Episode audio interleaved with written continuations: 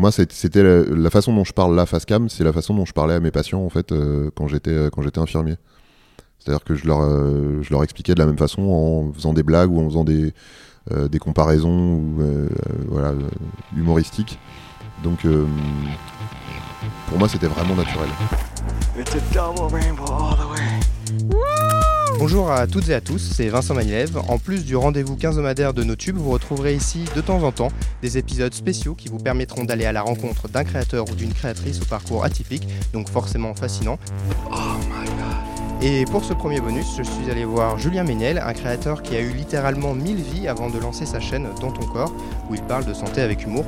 Avec lui, j'ai parlé de sa vie d'infirmier, de journalisme, de sa rencontre avec Cyprien et de son tatouage de Cyril Hanouna qui le hante encore aujourd'hui.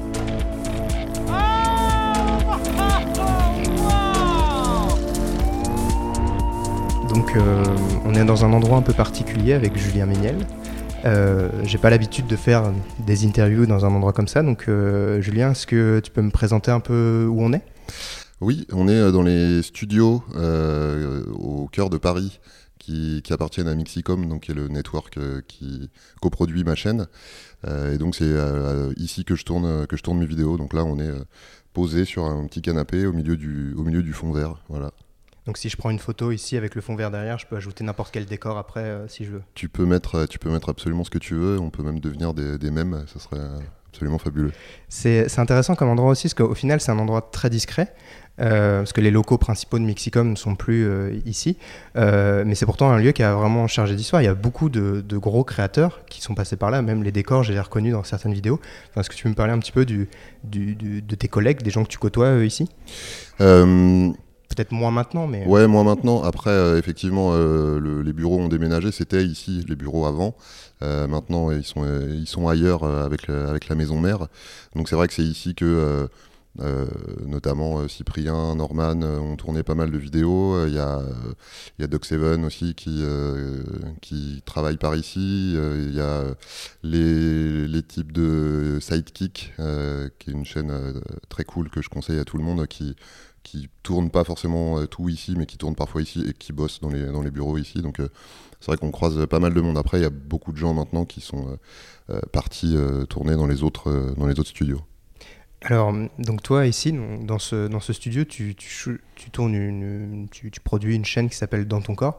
Au-delà du, du, jeu de mots, est-ce que tu peux me présenter un petit peu quel, quel contenu tu, proposes? Le contenu, en fait, il est intimement lié à mon, à la fois mon parcours et mon hésitation au moment de, au moment On en parlera juste après.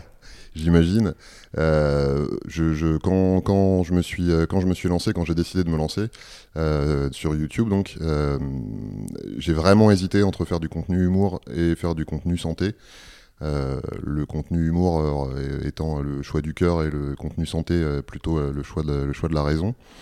Et puis, euh, comme j'ai une euh, grave maladie qui m'empêche euh, de, faire des choix, je me suis dit, bah, je vais pas choisir, je, vais, choisir les deux et je vais faire du contenu santé sur le ton de, l'humour. voilà, donc ça, a donné, dans ton corps, qui pour le coup, le titre reflète assez bien aussi le, contenu. Et donc, tu es ce qu'on appelle un, vulgarisateur sur YouTube, même si ton propos et voilà, il y a une vraie portée humoristique, etc. Et sur ta chaîne, euh, tu expliques à la fois certaines euh, maladies, certains euh, a priori qu'on peut avoir sur certains comportements du corps humain mhm. sans rentrer dans tous les détails. Mais voilà, c'est un petit peu le, les différents contenus qu'on peut trouver. Ouais, alors après, sur le terme vulgarisateur, c'est comme pour le terme YouTuber, c'est. C'est une petite étiquette, donc c'est mm, vachement confortable de dire je suis youtubeur, je fais de la vulgarisation scientifique parce que tout le monde comprend du premier coup. Évidemment, euh, quand tu comprends du premier coup, ça veut dire que tu saisis pas forcément les nuances. Je suis pas persuadé d'être un vulgarisateur scientifique parce que je suis pas persuadé d'être un scientifique dans la mesure où la santé, je sais pas si c'est une science. La médecine, oui, mais moi je suis pas médecin, donc je fais pas une chaîne de médecine, je fais une chaîne de santé. Donc la santé au sens large, c'est euh, la santé euh, mentale, c'est évidemment la, santé physique, c'est tout un tas de choses. Il y a aussi forcément une portée sociale là-dedans. Donc donc ouais, mes contenus, ils parlent de plein de choses, ils parlent de petits trucs du quotidien, euh, du plus lourd au plus léger. pourquoi, pourquoi le stress, ça nous file la diarrhée Voilà, c'est pas un truc. On peut vivre sans savoir ça, mais c'est cool de, c'est cool de savoir comment ça marche.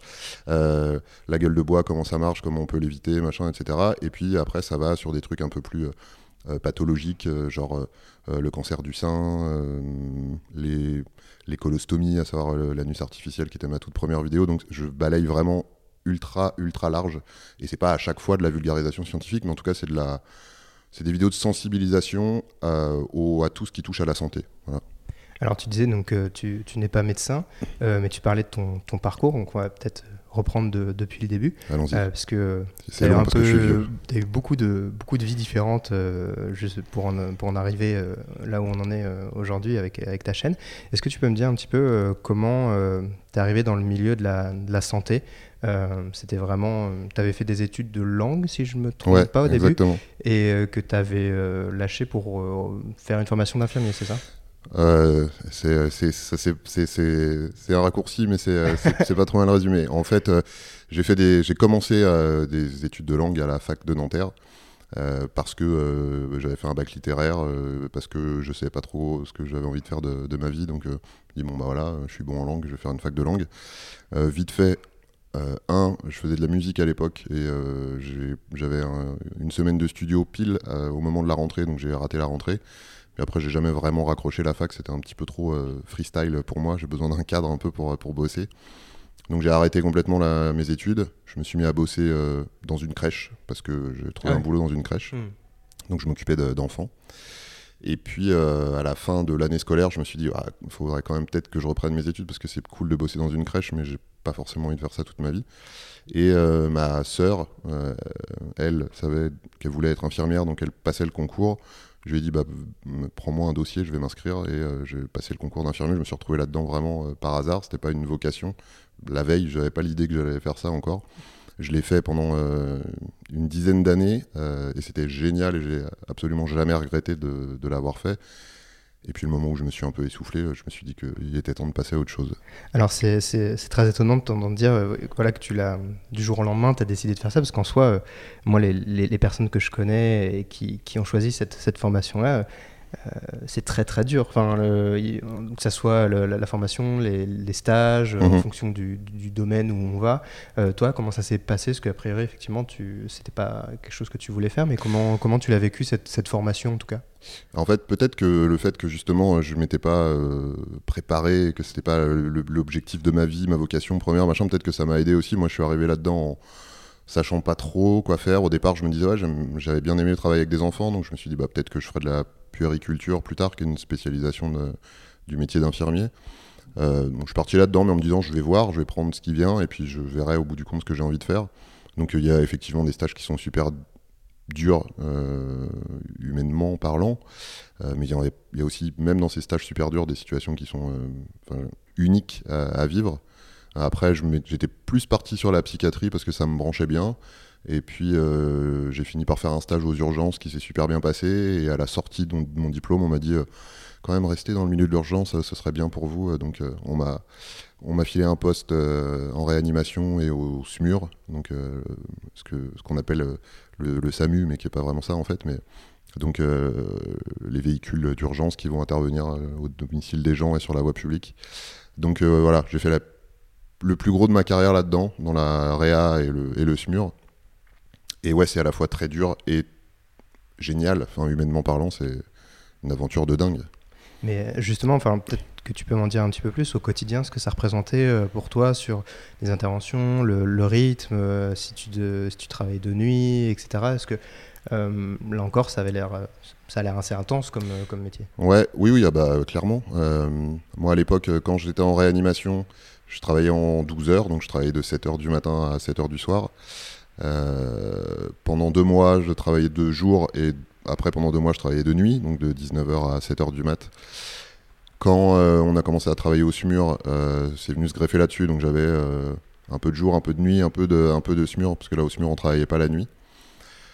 Du coup, le rythme de réa, bah, c'est assez semblable à n'importe quel service hospitalier. Il y a des soins, il y a des urgences qui viennent un peu chambouler le truc, mais, mais ça se gère. Le SMUR, il n'y a pas de rythme en fait. Tu as ta garde de 12 heures, t'es posé à, la base, comme on dit, et et t'attends le coup de fil. Et quand le bip sonne, il faut que tu sois dans, dans, la bagnole le plus vite possible et tu pars et, et tu sais plus ou moins précisément ce que tu vas faire. genre, c'est personne inconsciente. Bah, tu sais pas si tu vas tomber sur une personne coupée en deux sur une voie ferrée, donc tu dis effectivement elle est extrêmement inconsciente, ou juste un mec bourré au coin d'une rue. Donc vraiment c'est la surprise permanente. Et puis c'est et puis ça peut être des interventions comme un accouchement à domicile ou dans la rue. ça peut être une personne effectivement inconsciente qui est en fait en arrêt cardiaque, donc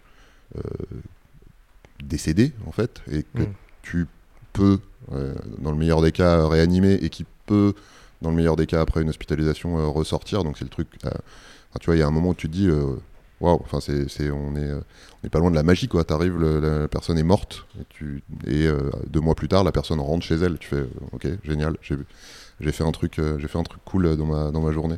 Donc c'est hyper varié. Il y a des journées où tu fais rien, il y a des journées où tu enchaînes les, les, sorties et, et, puis il y a des journées où tout se passe bien et des journées où tout se passe mal, mais en tout cas, tu, tu retires toujours un truc assez, assez fou de la journée que tu viens de vivre. Et justement, est-ce qu'il y a une, une, journée euh, dont tu te souviens euh, particulièrement, une journée qui t'a marqué, que ce soit en, bien ou en, en, plus dramatique ou ce genre de choses? Euh, Il y en a plein. Euh, le, le, le, les pires souvenirs que j'ai de, de ce mur, c'est les, morts les morts subites du nouveau-né. C'est-à-dire tu arrives et tu as un bébé qui vient de naître, qui a a priori pas de soucis de santé, euh, qui dort dans son petit lit ou dans son berceau, et les parents euh, vont le voir à un moment, et euh, le bébé est en arrêt cardio-respiratoire. Donc, donc, donc, voilà, je... ceux sur lesquels je suis intervenu, on n'a jamais réussi à en sauver un. Donc c'est atroce dans... Bah, D'abord parce que tu t'échoues. Ensuite, parce que tu imagines un petit peu la tension dramatique autour de toi, la famille, euh, c'est le, coup de tonnerre dans un ciel, bleu, quoi. Une famille qui est euh, au comble du bonheur avec un petit bébé qui vient d'arriver, tout est cool, machin et tout, et en un quart de seconde, ça bascule euh, du, côté de, du côté de l'horreur. Nous, on débarque là-dedans avec nos gros sacs, nos machines, nos machins, on, pique le gosse, on lui met des câbles partout, et puis à la fin, bah en fait, non. Et la particularité en plus de ce type d'intervention-là, c'est que c'est quand malheureusement ça se solde par un échec, c'est les seuls cas où tu déplaces le corps. C'est-à-dire que euh, pour un adulte, si c'est un arrêt, un arrêt cardio-respiratoire que tu n'arrives pas à réanimer, tu fais le certificat de décès, tu préviens les pompes funèbres et puis tu, euh, et puis tu retournes à la base, ce qui est pour le coup super traumatisant pour la famille qui reste avec le corps dans la, dans la maison. Mais par contre, avec les morts subites, euh, tu transportes le corps dans un centre de référence et le le bébé et euh, bah, il y a une espèce d'autopsie euh, qui. Euh, donc ça veut dire sortir avec un bébé mort dans les bras traverser des rues pour aller jusqu'au jusqu'à l'endroit où le véhicule est garé. Donc c'est toujours avec les badauds qui regardent. donc c'est des trucs assez assez traumatisants. Perso, c'est vraiment les, les, pires souvenirs que j'ai. Ouais. Et peut-être pour contrebalancer un petit peu un, un, bon souvenir ou une, une, une intervention dont tu te souviens parce que tu as permis peut-être à quelqu'un, enfin de sauver quelqu'un Ouais, les meilleurs, les meilleurs souvenirs, c'est. Euh, bah, je pense que c'est à l'inverse, les, les, les, arrêts cardio-respiratoires. Il euh, faut, faut, savoir que c'est déjà assez rare de réanimer un, arrêt cardio-respiratoire. S'il a, a été découvert euh, tardivement, s'il n'y a pas eu les premiers gestes de secours, et enfin, il y a tout un tas de choses qui font que c'est déjà assez chaud, de, en tout cas assez rare, d'en réanimer un. Euh, ensuite, sur ceux que tu arrives à réanimer, à transporter à l'hôpital, euh, c'est aussi assez rare que, qu'ils finissent par sortir de, l'hôpital parce qu'en général, il y a quand même des, des lésions assez euh, irréversibles. du coup, quand ça marche, tu, tu bah oui, là pour le coup, en tout cas en ce qui me concerne, c'est les, c'est les meilleurs souvenirs de te dire, voilà, là j'arrive, on est en présence de quelqu'un qui est extrêmement mal parti. Et puis de savoir, en plus j'avais la chance, enfin la chance entre guillemets, mais euh, je transportais régulièrement les patients dans le service de réa dans lequel je bossais euh, par ailleurs. Donc j'avais euh, régulièrement un suivi sur les patients que j'avais, que enfin qu'on avait, parce que j'étais évidemment pas tout seul. j'avais un suivi parce que parfois c'est un peu frustrant de se dire bon bah là ça a été le ça a été le gros truc ultime pendant une heure d'intervention et puis après on sait pas trop ce qu'il advient du, patient. là, sur, pour quelques cas d'arrêt cardio-respiratoire, j'ai pu après suivre l'évolution du patient dans, la, dans le service de réa et euh, aller parler à ces gens que j'avais vus que euh, morts ou, euh, ou pas loin de l'être. Donc ça, c'était assez cool. Ce qui me marque aussi dans ce que tu dis, c'est l'importance des, des premiers, enfin, des, des, gestes de premier secours qui mhm. peuvent être donnés entre l'appel et, mhm. et, l'arrivée des, des, secours. J'ai l'impression que, enfin, euh, tous les discours qu'on a pu avoir euh, en cours ou les formations, etc. C'est essentiel. Quoi. C'est bah, oui, euh, c'est le genre de choses. C'est essentiel pour le cas où tu es confronté à ce genre de situation. Ça arrive très rarement. Comme du coup, c'est quand même des gestes qu'il faut un petit peu pratiquer pour les maîtriser, c'est compliqué. Euh, moi, moi, le truc que j'ai tendance à dire par rapport à ça, c'est évidemment, euh, faut se former au premier secours parce que bah, tout le monde n'a pas a pas l'opportunité d'être formé en cours ou, euh, ou, ce genre de choses. Donc, faire la démarche volontaire, que ce soit en entreprise ou avec la Croix-Rouge, les pompiers, ou se former, c'est évidemment primordial. Et puis surtout après, c'est pas avoir peur de mal faire parce que par définition, comme c'est quelque chose que tu pratiques pas tous les jours, le jour où tu tombes sur quelqu'un qui est en arrêt cardiaque, qui fait waouh, euh, si je fais mal, est-ce que je vais pas aggraver les choses? Concrètement, tu peux pas aggraver les choses par rapport à la situation qui est déjà le pire. Euh, le, la seule façon de, de, faire mal à tous les coups, c'est de rien faire du tout. Donc, euh, une fois que tu es formé, mmh. si tu arrives face à une situation qui nécessite des gestes de premier secours, faut pas hésiter à, pas hésiter à intervenir. Quoi. Et euh, par la suite, tu as dit que tu as, passé 10 ans euh, dans, dans, ce milieu-là, mais tu n'as pas uniquement fait du, euh, de l'intervention comme ça. si je me souviens bien, parce qu'on avait déjà parlé de ça, mais tu as, occupé différents postes un petit peu. J'ai fait, ouais, alors j'ai fait pendant 7 ans, j'ai fait Réa à Smur. J'ai été aussi adjoint de la surveillante de soins du service de, Réa sur la, fin de ma carrière hospitalière. Après, je suis parti, euh, j'étais infirmier à domicile, donc infirmier libéral. Je faisais des soins euh, euh, chez les gens, mais pour le coup, des injections, des pansements, des toilettes, des, distributions de médicaments, tout, tout, tout, ce genre de trucs-là, des chimios. J'ai fait ça pendant un an et demi, deux ans. Et puis ensuite, alors ça c'est très bien financièrement parlant parce que tu gagnes bien ta vie en faisant ça. Après, c'est la solitude ultime, c'est-à-dire que tu es tout seul dans ta bagnole, tu t'enchaînes les patients, il y a énormément de patients euh, pour euh, finalement assez peu de professionnels, donc c'est euh, c'est un, peu, un peu à la chaîne, qui était une des raisons déjà pour lesquelles j'avais quitté l'hôpital, c'était le côté on fait des soins à la chaîne et l'humain c'est réduit à, à, portion congrue, donc j'ai retrouvé ça en soins à domicile, donc ça m'a pas ça m'a pas convenu, du coup j'ai cherché un peu à me reconvertir, mais toujours au sein du, du métier d'infirmier. Je fais deux, trois trucs en, euh, en intérim, euh, médecine du travail, etc. Des trucs qui, ne qui m'ont pas vraiment satisfait. Et j'ai fini par bosser euh, chez Mondial Assistance, qui avait lancé, enfin, qui avait une jeune équipe de coaching santé par téléphone. Donc j'ai fait ça pendant un an et demi. et puis et puis c'était sympa, mais je sentais que c'était pas non plus ce que j'avais envie de faire toute ma vie. Donc là, je me suis dit, on va essayer d'arrêter de, tenter de faire du neuf avec du vieux. Si je m'y retrouve pas, c'est peut-être que finalement, euh, bah, il est temps de passer à autre chose. Et euh, voilà, j'ai fait pour le coup une reconversion euh, totale. Et justement, et là encore, dans cette reconversion, euh, c'est quelque chose qui t'est un peu enfin tombé dessus c'était c'était quelque chose euh, auquel tu enfin tu pensais mais peut-être pas forcément euh, tu m'avais parlé d'un rendez-vous chez chez Pôle Emploi. Ouais. En fait moi mon truc à ce moment-là c'était ce que j'aime, ce que j'ai depuis toujours et ce que j'ai envie de faire, c'est écrire, raconter des histoires euh, faire, des, faire des vidéos, même si à l'époque c'était pas l'objectif principal, l'objectif principal c'était vraiment d'écrire.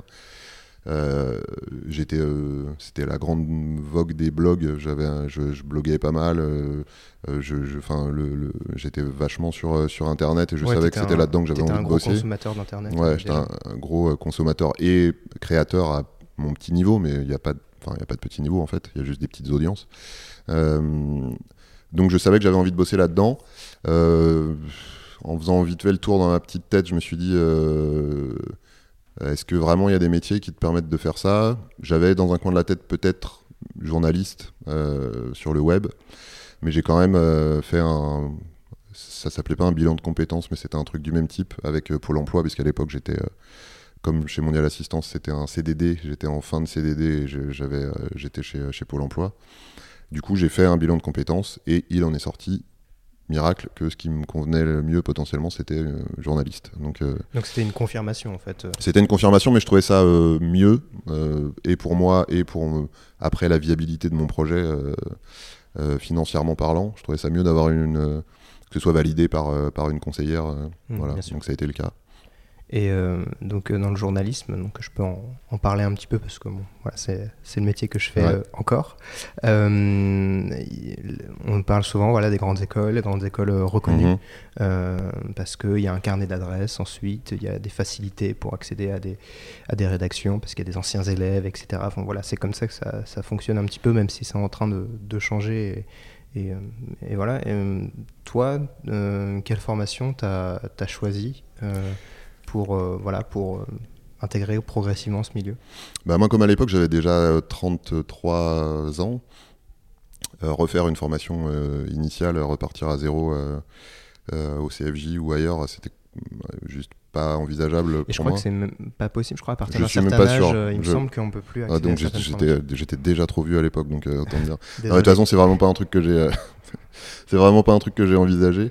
Euh, du coup, j'ai fait une formation, euh, une espèce de formation adulte, euh, formation continue, reconversion, mais c'était un truc à temps plein, dans une école qui s'appelle l'école des métiers de l'information, qui était juste à côté de là où on se trouve à l'époque et qui maintenant est partie dans le 20e. donc on était une promotion d'une petite vingtaine, on venait d'univers super différents.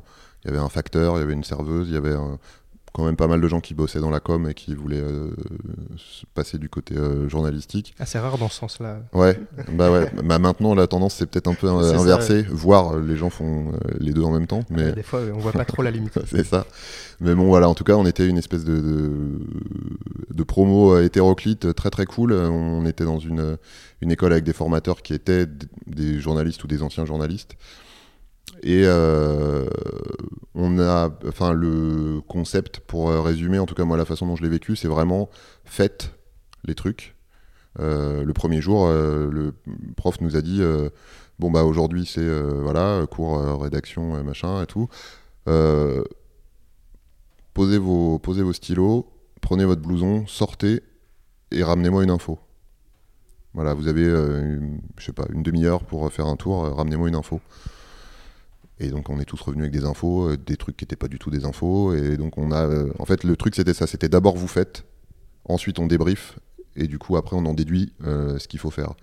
Donc moi j'ai trouvé, enfin moi ça correspondait vachement à mon, à mon mode de fonctionnement. Et après, étant arrivé dans une rédaction, oui, au départ, tout le monde me regardait un peu comme un, ovni parce que tous les gens sortaient plus ou moins de la même, de la même école, qui n'était pas la mienne. Alors ça sans condescendance, hein, mais en tout cas j'étais un peu le mec qui tombait du ciel, j'avais 10 ans de plus que tout le monde, j'avais fait une école que personne ne connaissait. Euh. et euh, ça peut-être, en tout cas c'est comme ça que ça m'a été présenté au moment où j'ai été embauché, ça a aussi été une force. Parce que j'étais un peu en dehors du formatage, entre guillemets, euh, sans, sans mépris aucun, mais, mais j'avais un, bah, un vécu, une expérience, une façon d'écrire, une façon de voir les choses, une façon d'aller chercher des infos et tout qui était euh, différente de la majorité des autres. Et en même temps, j'avais réussi à me fondre dans la façon de fonctionner d'une rédaction. Donc la rédac chef de l'époque euh, m'a dit, euh, bah, écoute, qui pour le coup, elle n'avait pas non plus fait une école de formation initiale reconnue, machin, etc. M'a dit, bah, j'ai bien envie d'avoir des gens comme toi dans ma, dans ma rédac, donc euh, si tu es euh, OK pour rester, euh, tu restes. Oui, c'est très intéressant ce que tu dis, parce qu'effectivement, et on s'en rend pas forcément compte quand on commence ses études, mais les profils différents peuvent être très intéressants pour les rédactions. Mhm. Et moi-même, j'ai pas fait une école journalisme reconnue, c'était une formation à, la fac à Gennevilliers, que je salue voilà, au passage. Mais c'est c'est voilà, simplement pour faire une petite parenthèse pour dire que on peut ne pas faire une école reconnue et Bien sûr. faire du journalisme par la suite. Euh, donc là, donc tu parlais d'une rédaction où tu es arrivé, donc c'était 20 minutes. 20 minutes, ouais, c'est ça. 20 euh, minutes.fr au départ, parce que j'étais sur, le, sur le web. Et, euh, et donc là-bas, tu es arrivé dans, dans, quel contexte? Tu as, d'abord fait un stage, si je me souviens bien. C'est ça. Et de quoi tu t'occupais? Quels étaient tes, tes secteurs Puis par la suite, quand tu as été embauché? Donc je suis effectivement arrivé, euh, alors c'était pas du tout prévu, j'avais un autre stage, euh, c'était mon premier choix moi, 20minutes.fr, j'avais vraiment un truc qui m'attirait énormément, euh, justement parce que je trouvais que c'était un peu différent et dans la façon de traiter et dans la façon de présenter visuellement l'info, ce qui est devenu un peu banal aujourd'hui, mais en tout cas à l'époque, je trouve vraiment 20minutes.fr, c'était un truc qui m'attirait. J'avais fait une demande, j'avais pas eu trop de réponses au départ. Et puis au tout dernier moment, euh, ils m'ont rappelé, donc j'ai annulé un stage que je devais faire ailleurs pour aller, euh, pour aller chez eux. Euh, au départ, en tant que stagiaire, je faisais ce que ce qu'on me disait de faire, tu vois. Hein, c'est toi-même, tu sais. oui, où, tu es censé être en formation, mais tu fais quand même déjà pas mal de choses. Ouais. Surtout qu'à l'époque, quand je suis arrivé, la raison pour laquelle on m'avait rappelé, c'était que les rédacteurs du web de 20 minutes étaient en grève parce que euh, leur, euh, leur rédac chef était en instance de se faire, euh, de se faire virer, donc ils étaient en grève. Du coup, en tant que stagiaire, tu peux pas faire grève, donc du coup, c'était bien d'avoir des gens pour fournir du contenu. Voilà. Donc je bâtonnais des, des pêches, c'est-à-dire pour les gens qui connaissent pas, je remettais en forme des dépêches AFP pour avec quelques liens, des intertitres, voilà, pour les pour fournir le fournir le site. Et puis dans un deuxième temps, quand le, la rédaction a repris un fonctionnement un peu classique, bah, vite fait, je me suis rendu compte euh, aux conférences de rédaction que si j'avais pas envie de faire les sujets dont personne ne voulait, euh, il fallait que je propose des sujets euh, cool que les autres proposaient pas forcément. Donc du coup, c'est à ce moment-là que je me suis dit bah oh, j'ai deux trois trucs un peu un peu différents qui me tiennent, enfin qui me tiennent à cœur. Je peux peut-être proposer ces trucs-là ça a bien fonctionné. Donc, euh, C'était quoi comme, euh, comme type de, de, sujet?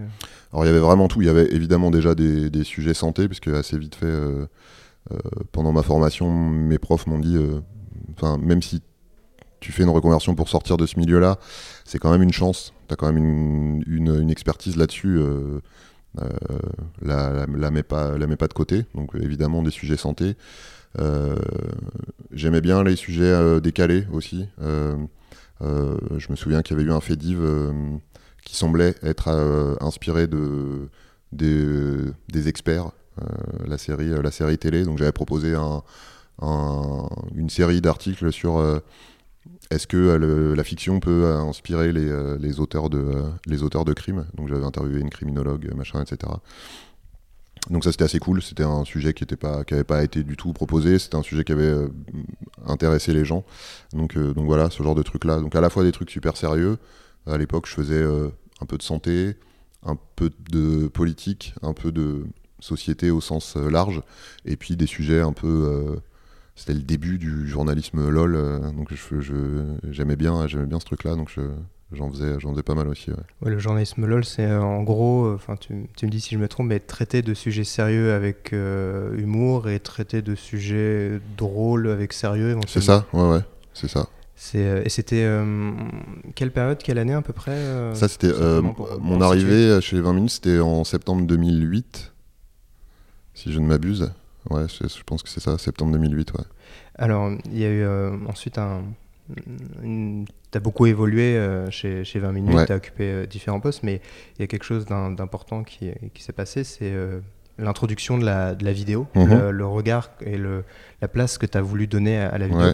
avant de dire exactement ce que tu as fait concrètement chez, chez, 20 minutes, est-ce que tu peux me dire voilà, quel est ton, ton, rapport à la vidéo quand tu as grandi, quand tu étais plus jeune, etc. moi j'ai grandi dans une famille où il y a toujours eu de la vidéo partout. Euh, mon grand-père était il avait une caméra Super 8, donc en noir et blanc, euh, sans le son, etc. Il filmait tout le temps, tout le temps, tout le temps. Il nous filmait tout le temps. quand on allait en vacances chez lui, il nous filmait la journée. Le soir, on déroulait le grand écran et on se regardait les trucs qu'on avait filmés la journée. Faut que t'ailles aux enfants de la télé, ça. Putain, ouais. Et, et, on se passait les trucs à l'envers et, on... et ça nous faisait marrer de nous voir courir en reculant. Du coup, on se filmait un plan fixe on était euh, au milieu de l'image et puis tout d'un coup, euh, paf, on changeait de position. Enfin, on commençait à faire des espèces de, petits euh, effets spéciaux, donc on se marrait bien. Après, mon père a acheté un, une caméra qui était un truc complètement dingue. En fait, il fallait se trimballer avec son magnétoscope à VHS en bandoulière autour du, autour de, autour du cou, branché dessus avec une sorte de câble XLR, une énorme caméra, donc que tu tenais comme ça avec un viseur, etc. Euh, donc on s'est pas mal marré, euh, on s'est pas mal marré à filmer des trucs avec ça aussi, euh, avec mon père, avec mon frère, ma sœur. et puis et puis par la suite, on, s'est acheté des caméscopes. on a toujours vraiment, on s'est toujours filmé. Donc moi j'ai grandi avec ça. après, quand Internet est arrivé, parce que j'ai vécu l'arrivée d'Internet, je suis vraiment une vieille personne, on s'est rendu compte que que euh, bah, non seulement on pouvait se filmer, faire des trucs marrants, mais qu'en plus on pouvait se les envoyer maintenant super facilement sans avoir besoin d'envoyer une cassette. Et puis après, on s'est rendu compte qu'on pouvait euh, aussi euh, pas forcément les envoyer à des gens, seulement à des gens qu'on connaissait, mais les mettre en ligne et que des gens qu'on connaît pas les voient. Donc, donc voilà, moi mon. Mais encore une fois, moi à ce moment-là, je euh, YouTube, ça n'existait pas, les YouTubeurs évidemment, du coup encore moins. Je, c'était pas quelque chose que je voyais comme un métier potentiel, tu vois. Je, me, voyais juste ça comme euh, une façon de faire des trucs marrants et de les montrer, euh, de montrer aux autres. Et puis après, bah, oui, arrivé chez 20 minutes, je me suis dit, ah, mais en fait, peut-être moyen de, moyen d'en faire un métier, quoi. Alors il y a deux choses là-dedans dans cette évolution. Il y a donc ta volonté de d'amener de la, de la vidéo. Comment Comment ça, t'est venu? Tu voyais quelque chose émerger, qui avait euh, quelque chose à faire avec la, vidéo pour les, sites d'information? Euh, Parce que YouTube, euh, moi, si c'était en 2008, 2009, 2010, y a, voilà, YouTube était là depuis quelques années, Dailymotion aussi, enfin Dailymotion, surtout, à l'époque. et tu, pour toi, tu, on pouvait adapter, on pouvait utiliser ça comme une force pour un site internet? Mais en fait, là encore, le côté info et le côté sérieux, c'est venu dans un deuxième temps. Euh, c'est vraiment, euh, moi, ça a germé. Enfin, c'est arrivé dans ma tête par le biais de, par le biais de l'humour. Euh, dans un premier temps, voilà, moi, culturellement, avec mon histoire personnelle, les vidéos, c'était plus des trucs d'humour. Et je me disais qu'il y avait sans doute la place pour en faire chez 20 minutes. Et du reste, c'est ce qui, c'est ce que, c'est ce qu'on a, fait. Et après, dans un deuxième temps, je me suis dit, mais en fait, ce qu'on fait là, euh, de façon humoristique, on peut aussi le faire de façon, euh, on peut aussi le faire de façon euh, sérieuse. et donc oui, dans un deuxième temps, je me suis dit que ce serait, serait cool d'en faire une vraie équipe avec un vrai fonctionnement éditorial et pas juste, tiens, bah je sors, je filme un peu, on monte ça vite fait, on balance, on met un logo et puis on balance ça et ça raconte pas grand chose. Euh, donc, euh, donc voilà, c'est vraiment rentré euh, par le biais de l'humour et après, je me suis dit qu'il y avait moyen de faire des trucs un peu plus informatifs avec ça, avec la vidéo.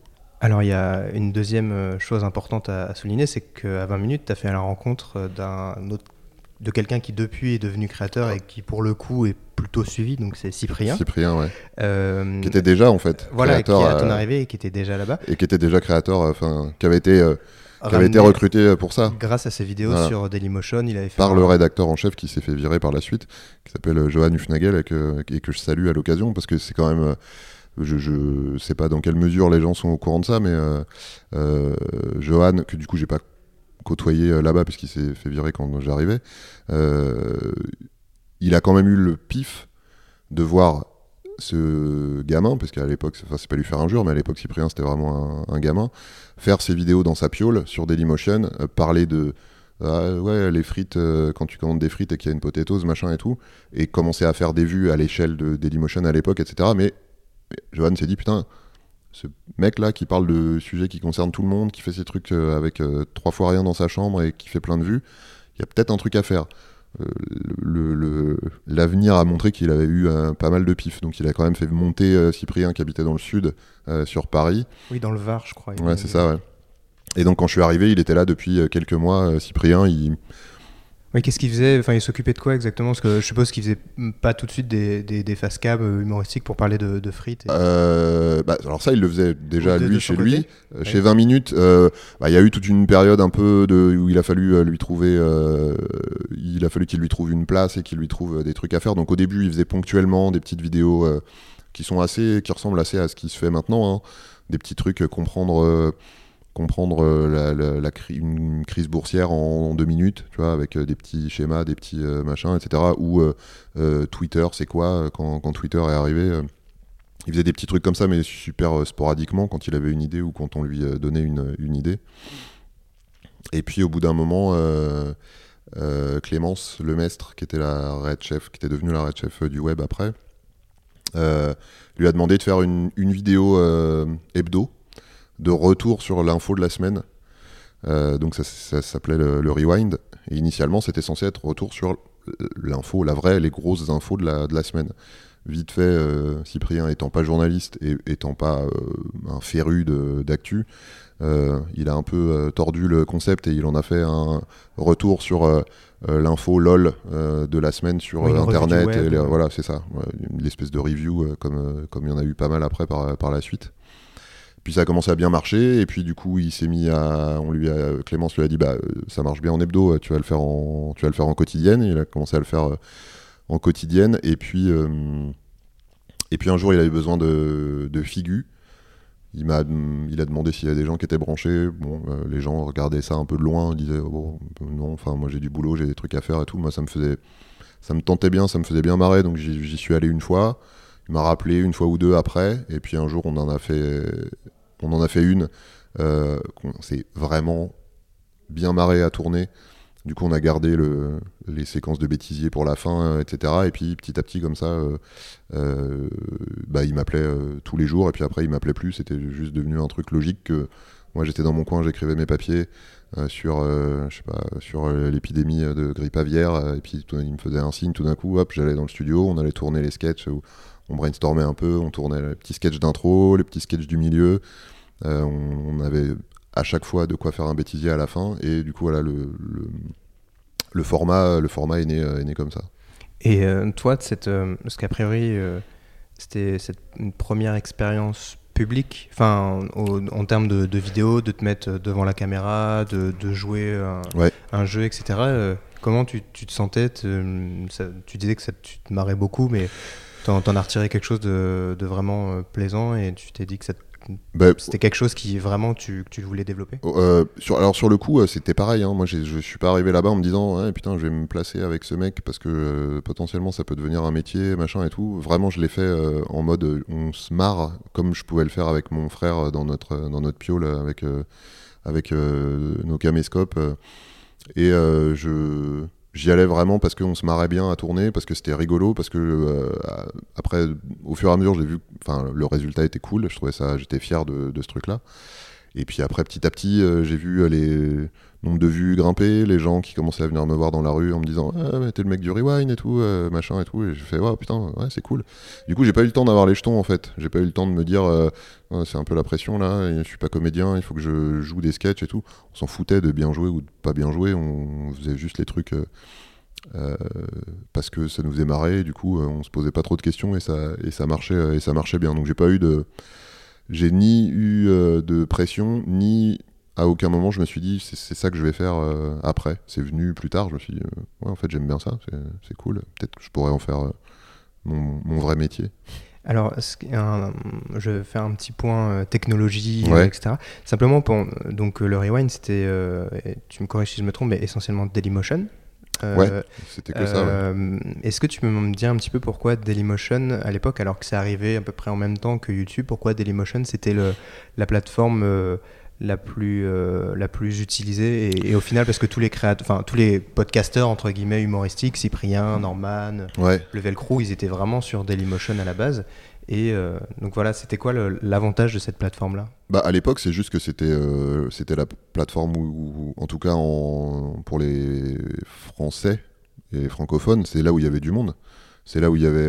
Enfin, c'est c'est- c'est, c'est là où le public était, quoi. Donc après, quand ils se sont rendus compte que sur YouTube, il y avait encore plus de monde et que ça a commencé à devenir la plateforme où il y avait le plus d'audience, tout le monde, tout le monde est parti sur YouTube. Mais au départ, tu te posais pas la question. C'était, sur Dailymotion que ça se, que ça se passait. Donc, donc tout le monde. Et puis eux, ils avaient vraiment commencé, que ce soit Cyprien, Le Velcro, et tous les autres, ils avaient commencé sur Dailymotion, donc ils n'avaient aucune raison de, aucune raison d'en partir. Ils connaissaient les gens, ils échangeaient des trucs avec, les, avec les équipes de Dailymotion, donc ils, ils étaient bien. Et puis ouais, le jour où YouTube a, écrasé le marché, euh, ils sont tous partis là-bas. Euh, donc un jour, forcément, donc euh, Cyprien qui gagnait en, notoriété, mhm. etc., est parti, il me semble, notamment pour Énergie 12. C'est ça, ouais. où il a rencontré Maxime Muscat. Enfin, ils sont, ils, sont arrivés ensemble. Ils, sont arrivés, ils, se connaissaient déjà. ensemble là-bas. Le, rewind a, continué pendant un temps. le rewind continue encore. Et le voilà, le rewind continue. Euh, et, euh, et toi-même, c'est pour ça que je disais ça, mais toi-même, tu as lancé ton propre euh, format vidéo quelques temps après. Ouais. Est-ce que tu. C'était mon internet Mon internet à moi, ouais. Est-ce que tu peux m'expliquer le, le, concept simplement et la volonté que tu avais derrière en, en, faisant parler des personnes que tu t'es Ouais, le, le concept, c'était hyper simple. C'était faire parler des créateurs web il s'est avéré que c'était beaucoup de gens, euh, beaucoup de youtubeurs, beaucoup de vidéastes, mais pas seulement, parce que j'ai reçu Boulet qui est dessinateur, euh, euh Keck qui est développeur, euh, Thomas Hercouet qui, qui fait des podcasts et, et tout ce genre de choses. Mais en tout cas, il y avait une majorité de, youtubeurs en tout cas. Donc l'idée c'était de faire parler de ces gens-là, de leur façon de consommer Internet. C'était une espèce de, je sais pas, de mise en abîme, mais sans prétention aucune. C'était euh, se dire, ok, nous on regarde leurs vidéos, mais eux, qu'est-ce qu'ils regardent comme vidéo et qu'est-ce qu'ils font quand ils sont sur, sur Internet. Donc c'était vraiment ça, c'était vraiment ça le concept. Euh, comment c'est venu euh, Oui, puis comment c'est venu et comment euh, t'es rentré dans ce milieu-là? Tu connaissais Cyprien, mais il a fallu que tu voilà que YouTube s'impose, que tu, tu, découvres un peu ces, ces, personnes-là aussi. En, en, vrai, tous ces gens-là, je les connaissais, je les connaissais déjà. tous les invités, à part Peut-être euh, John Rachid, c'était la première fois que je le voyais. Sinon, tous les autres, je les avais déjà euh, vus euh, à des fêtes ou à des événements comme la nuit originale de, Thomas Hercouet, où c'était des, gens avec qui j'avais des relations amicales, sans que ce soit forcément mes, mes BFF, mais il y avait plein de gens que je connaissais vraiment. que je connaissais vraiment bien. Il y en avait plein qui, à l'époque où on faisait le, le rewind avec Cyprien, qui était le truc qui commençait à monter, qui était un podcast vidéo quotidien qui n'existait pas. Euh, il y avait plein de gens qui sont devenus aujourd'hui des méga pointures de YouTube qui, euh, que, que, je croisais et qui, étaient, qui disaient ah, putain c'est vachement cool ce que vous faites et tout c'est vraiment cool de faire des trucs en vidéo etc donc après ils sont c'est devenu des c'est devenu des méga stars hollywoodiennes mais euh, mais donc j'ai on, a j'ai gravité dans ce milieu là avant que ce soit vraiment un milieu quoi. C'était quand même tous plus ou moins une bande de potes donc je les connaissais je les connaissais plus ou moins tous et euh, le premier, c'était euh, Norman, euh, la toute première émission. en fait, il, je sais plus ce qu'il venait. Il, venait faire une, interview chez 20 minutes. J'avais proposé à la rédac culture de, lui, demander de venir parce qu'il faisait la promo de je sais plus quoi.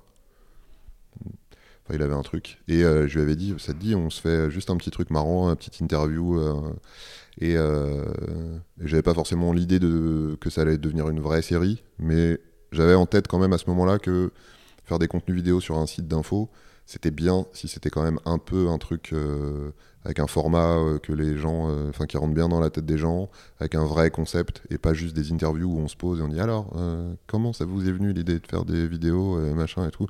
Je voulais un truc vraiment ouais avec un concept et un format super spécifique donc euh, au fur et à mesure des invités, euh, ça, a pris forme.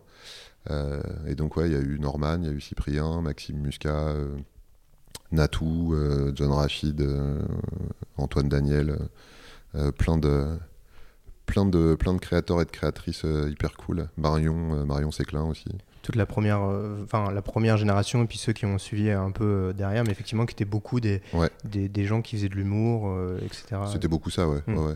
Et il y avait aussi, parce que mais il y a eu Patrick Beau aussi, d'Axolot, qui n'est qui est pas un créateur, pas un créateur humour. Voilà, et qui pour le coup, effectivement, ne fait pas par peut-être une petite blague de, de temps en Qui est temps. quelqu'un d'extrêmement drôle, mais c'est pas son, c'est pas son, son fond de commerce. Voilà. euh, comment ça a été accepté euh, dans, dans la rédaction ce, ce format? Je pense que tu vois venir ma, question euh, après, mais comment, euh, voilà, comment les, gens à 20 minutes réagissaient au fait de faire venir des gens qui faisaient des vidéos sur Internet? C'était quand même à, à- une époque, euh, il me semble, où c'était encore euh, pas complètement acquis comme, euh, comme, euh, comme profession, etc. C'était en train de se, de se mettre en place. Euh, quand, le format s'est imposé, c'est les, retours que tu avais. Euh, en fait, l'énorme chance que j'ai eue jusqu'au bout euh, de mon aventure chez 20 minutes, c'est que on m'a jamais dit, euh, je parle de mes supérieurs hiérarchiques, hein, on m'a jamais dit euh, non, tente pas ça, ça va, ça va être gênant ou ça va pas marcher ou machin et tout. Vraiment, j'ai toujours eu la liberté, euh, enfin, parce que j'ai proposé des trucs raisonnables, hein, on s'entend, mais toujours eu la liberté totale de faire ce que j'avais, d'expérimenter ce que j'avais envie d'expérimenter. Du coup, au départ, euh, j'ai même pas souvenir d'avoir vraiment présenté le projet. Euh, toi, j'ai dit, euh, voilà, il y a des invités, je vais les prendre dans le studio, on va faire des petites interviews et, et basta. Donc on m'a foutu une paire royale. Euh, il s'avère que c'est des contenus qui ont bien marché. Après, sur le côté qui sont ces gens, euh, bah, tu avais évidemment une partie de la rédaction euh, pour, à qui ça parlait pas du tout. Euh, des, créateurs web, des youtubeurs, ça, ça, leur parlait pas beaucoup. Tu avais évidemment toute une partie de la rédaction aussi qui connaissait tous ces gens-là et, et pour qui c'était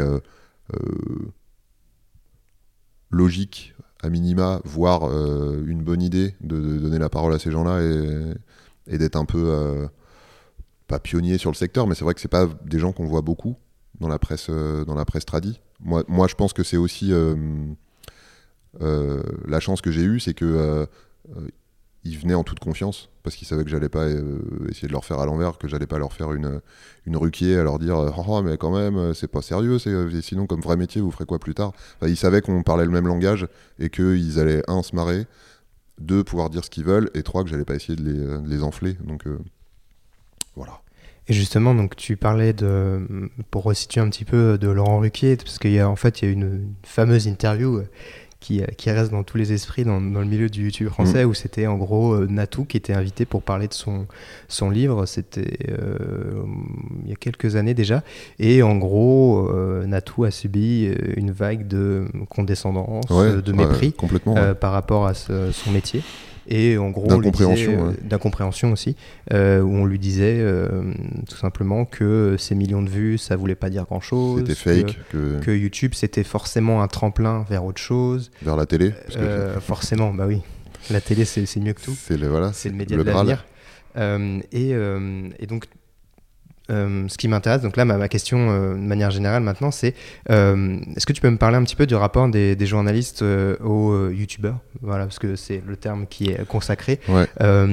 Parce que moi-même, donc voilà, je, je travaille maintenant, je suis en contact avec des créateurs, etc. Et c'est parfois très compliqué de, de convaincre un créateur de, de me donner une interview. Il faut Mhm. que je puisse parler à ses proches, qu'eux-mêmes lui disent oh, Tu peux y aller. peux, tu peux lui faire confiance, il ne te tend pas de piège ou ce genre de choses. Euh, Est-ce que tu peux me, raconter un petit peu ce que, ce que tu penses de ce rapport euh, qui est un peu compliqué euh, Ouais, je pense qu'il y a deux trucs en fait. Euh, Il y a une énorme méfiance a priori des créateurs par rapport, au, par rapport aux journalistes qui sort pas de nulle part, hein, qui est juste bah, les quelques-uns qui sont qui se sont heurtés à l'exercice se sont rendus compte qu'on on les on comprenait pas ce qu'ils faisaient, qu'on les prenait un peu de haut, qu'on se foutait un peu de leur gueule, qu'on les prenait pas au sérieux. qu'on leur parlait d'argent Ouais, systématiquement. Euh, donc il y a, y a le côté méfiance, il y a le côté euh, je, je vais y aller, soit je vais me faire, euh, je- soit je vais me faire clasher, soit on va mal retranscrire mes propos, etc. Donc une espèce de méfiance de base. Et il y a aussi quand même le truc que au départ, les créateurs ils avaient absolument pas besoin des journalistes. Hmm, Ce que j'allais dire, effectivement, ils ont déjà leur audience. et- Ils ont leur audience qui est pas de toute façon une audience qui consomme euh, de l'info euh, sur des sites de, enfin, que ce soit à la télé ou dans les journaux ou sur les sites, euh, sur les sites d'info.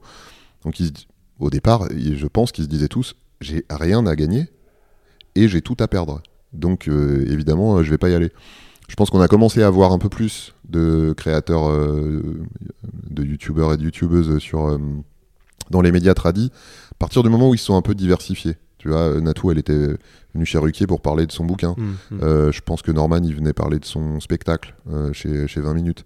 Euh, donc à partir du moment où ils ont commencé à sortir un peu de YouTube et à faire autre chose, avec derrière potentiellement des boîtes de prod ou des maisons d'édition qui leur disaient faut faire un peu de promo, euh, ils se sont, ils ont eu pour le coup des choses à gagner à aller parler aux journalistes, ce qui n'a pas forcément après empêché euh, la, la méfiance, voire la défiance euh, par rapport à la, presse. Mais en tout cas, on les a, vus. Et, je pense aussi que parallèlement, le regard des, médias et des journalistes a commencé à changer. D'abord parce que euh, euh, les journalistes eux-mêmes, bah, il y a eu une espèce de renouvellement avec une génération de gens qui arrivaient et qui savaient qui étaient les, les youtubeurs en face et que c'était potentiellement, euh, enfin, qui avaient des connaissances sur le fait que c'était un vrai métier, que ça générait des revenus, que c'était euh, un truc, euh, un truc sérieux et pas juste un truc de, de guignol qui, qui fait des proutes avec les mains sous les aisselles dans leur, dans leur chambre, tu vois. Je sais pas s'il y en a un qui a vraiment déjà fait ça un Je- jour. je- Je, suis pas sûr. Persuadé que si. Je vais chercher avec les bons mots-clés. Euh, mais, euh, mais voilà, je pense qu'il y a eu une espèce de- d'apprivoisement euh, réciproque. Et aujourd'hui, euh, je, crois que à part euh, quelques, quelques euh, vieux, euh, vieux croutons, euh, euh, il y a plus ce côté, euh, y a plus côté euh, euh, condescendant ou méprisant ou rigolard euh, face, à, face, à des, face aux, créateurs, euh, aux créateurs web. Je pense que voilà, c'est devenu euh, des gens qui ont pignon sur rue, quoi. J'ai dit pignon sur rue. C'est J'avais dit Je- que je la placerais. sans, sans commentaire et surtout qu'on me. Pas longtemps, tu me reprochais de- d'utiliser des, des termes désuets. des termes désuets. Comme donc voilà, je, je, comme purée, voilà, je, je rebondis tout de suite. Euh, voilà, donc euh, tu côtoyais euh, quotidiennement quasiment le, le, le YouTube français, tu Mhm. voyais cette vague de créateurs émerger et un jour, bah, tu as décidé de, de franchir le pas. Ouais. Comment ça s'est déroulé Parce que en soi, c'est un, c'est un vrai pari. Euh, Oui. Parce que, bon, on pourra en dire un mot après, mais euh, vivre de ces vidéos sur YouTube, c'est réservé à, euh, euh, je vais pas dire 1% contre 99%, mais c'est presque ça. En fait. Ouais, Au ouais. final, c'est Ouais, vraiment un, peu de personnes, peut-être le top 10, le top 15 ou le top 20 euh, des, Ouais. des créateurs euh, qui peuvent vraiment vivre très confortablement. Mais oui, ça mérite, Euh, ça mérite qu'on en, ça mérite qu'on en. Voilà, on en- non mais c'est pour ça, donc Ouais. si tu veux me parler un petit peu de ça et de comment toi, bah, tu as quand même décidé d'y aller. Ouais. En fait, moi, j'ai fait comme un peu à chaque fois que j'ai fait une reconversion, j'ai fait le truc malgré tout en mesurant les risques et en m'assurant que les conditions étaient euh, réunies pour euh, que je le fasse sans, sans aller dans le mur. euh. Euh, donc, euh, je suis parti de chez 20 minutes euh, dans le cadre du- d'un changement d'actionnaire majoritaire.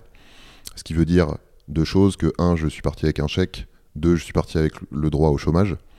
Ce qui veut dire que j'avais quelques j'ai, parce que je suis encore dedans, quelques mois tranquilles pour faire démarrer mon activité et qu'elle commence à générer suffisamment de revenus pour que le jour où j'ai plus droit à mes indemnités euh, Pôle emploi, parce qu'aujourd'hui je suis officiellement encore euh, chômeur, euh, le jour où j'ai plus de plus d'indemnités, bah, je puisse vivre de mes, vidéos.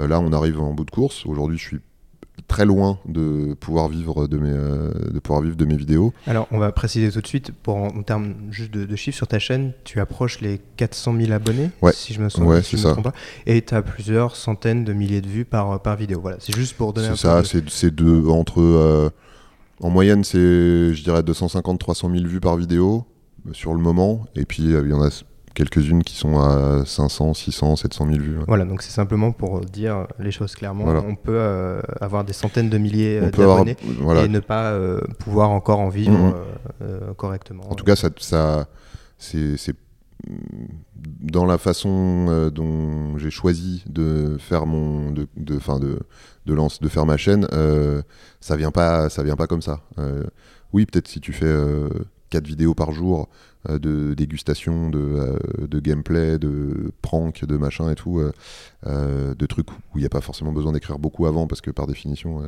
si tu tournes quatre vidéos par jour t'as pas le temps d'écrire en plus. Donc si tu fais des trucs comme ça si tu fais euh, si tu bombardes de, de, contenu euh, euh, tu peux euh, rapidement avoir beaucoup d'abonnés, rapidement avoir beaucoup de vues, rapidement avoir beaucoup de propositions de partenariat. Euh, mais en tout cas, c'est, en ce qui me concerne et en ce qui concerne une majorité de créateurs euh, YouTube, c'est, c'est pas du tout le cas. Ça prend, euh, des mois, voire je dirais une bonne année et demie, deux ans avant de commencer à être suffisamment installé dans le, dans le game pour euh, pouvoir te dire ça va peut-être être mon, ma source de revenus principale. Euh, donc effectivement, tu es, parti dans le cadre d'une voilà. de, de, session et euh, tu as commencé à, réfléchir ou c'est en discutant avec d'autres personnes En fait, moi, mon projet, il était prêt depuis, plusieurs, hmm. depuis, depuis, plusieurs mois. J'en ai parlé avec Cyprien au moment où j'ai senti que potentiellement c'était dans l'air depuis un petit moment chez 20 minutes que ça allait être, qui allait avoir le changement d'actionnaire. Donc je me suis dit, ah, là, il y a peut-être une porte de sortie avec euh, les conditions pour euh, lancer un truc. J'en ai parlé avec, euh, ai parlé avec Cyprien, j'en ai parlé avec d'autres gens qui travaillent chez, enfin qui travaillaient pas à l'époque chez YouTube, mais qui travaillent maintenant. Et donc en présentant mon idée qui était un peu floue au départ, mais dire j'ai envie de parler de santé parce que il y a quand même un créneau à prendre sur YouTube. Il y a quelques personnes qui en parlent, mais peu. Et puis, en tout cas, il y a personne qui en parle de la façon dont moi j'ai envie d'en parler, c'est-à-dire euh, vraiment premier niveau d'info, truc euh, mainstream euh, au possible, et sur le ton de l'humour. Je dis, voilà, ça, j'ai pas l'impression que ça existe. et, ou en tout cas, j'ai l'impression que je peux apporter un truc là-dedans. Tous les gens à qui j'en ai parlé, que ce soit Cyprien, que ce soit les, gens que je connaissais dans des networks, m'ont dit, franchement, ça se tente. franchement, il y a, y a, oui, il y a moyen de il y a moyen de, prendre une place et de, s'installer là-dedans. Donc Cyprien m'a présenté les gens de Mixicom, je leur ai présenté mon projet.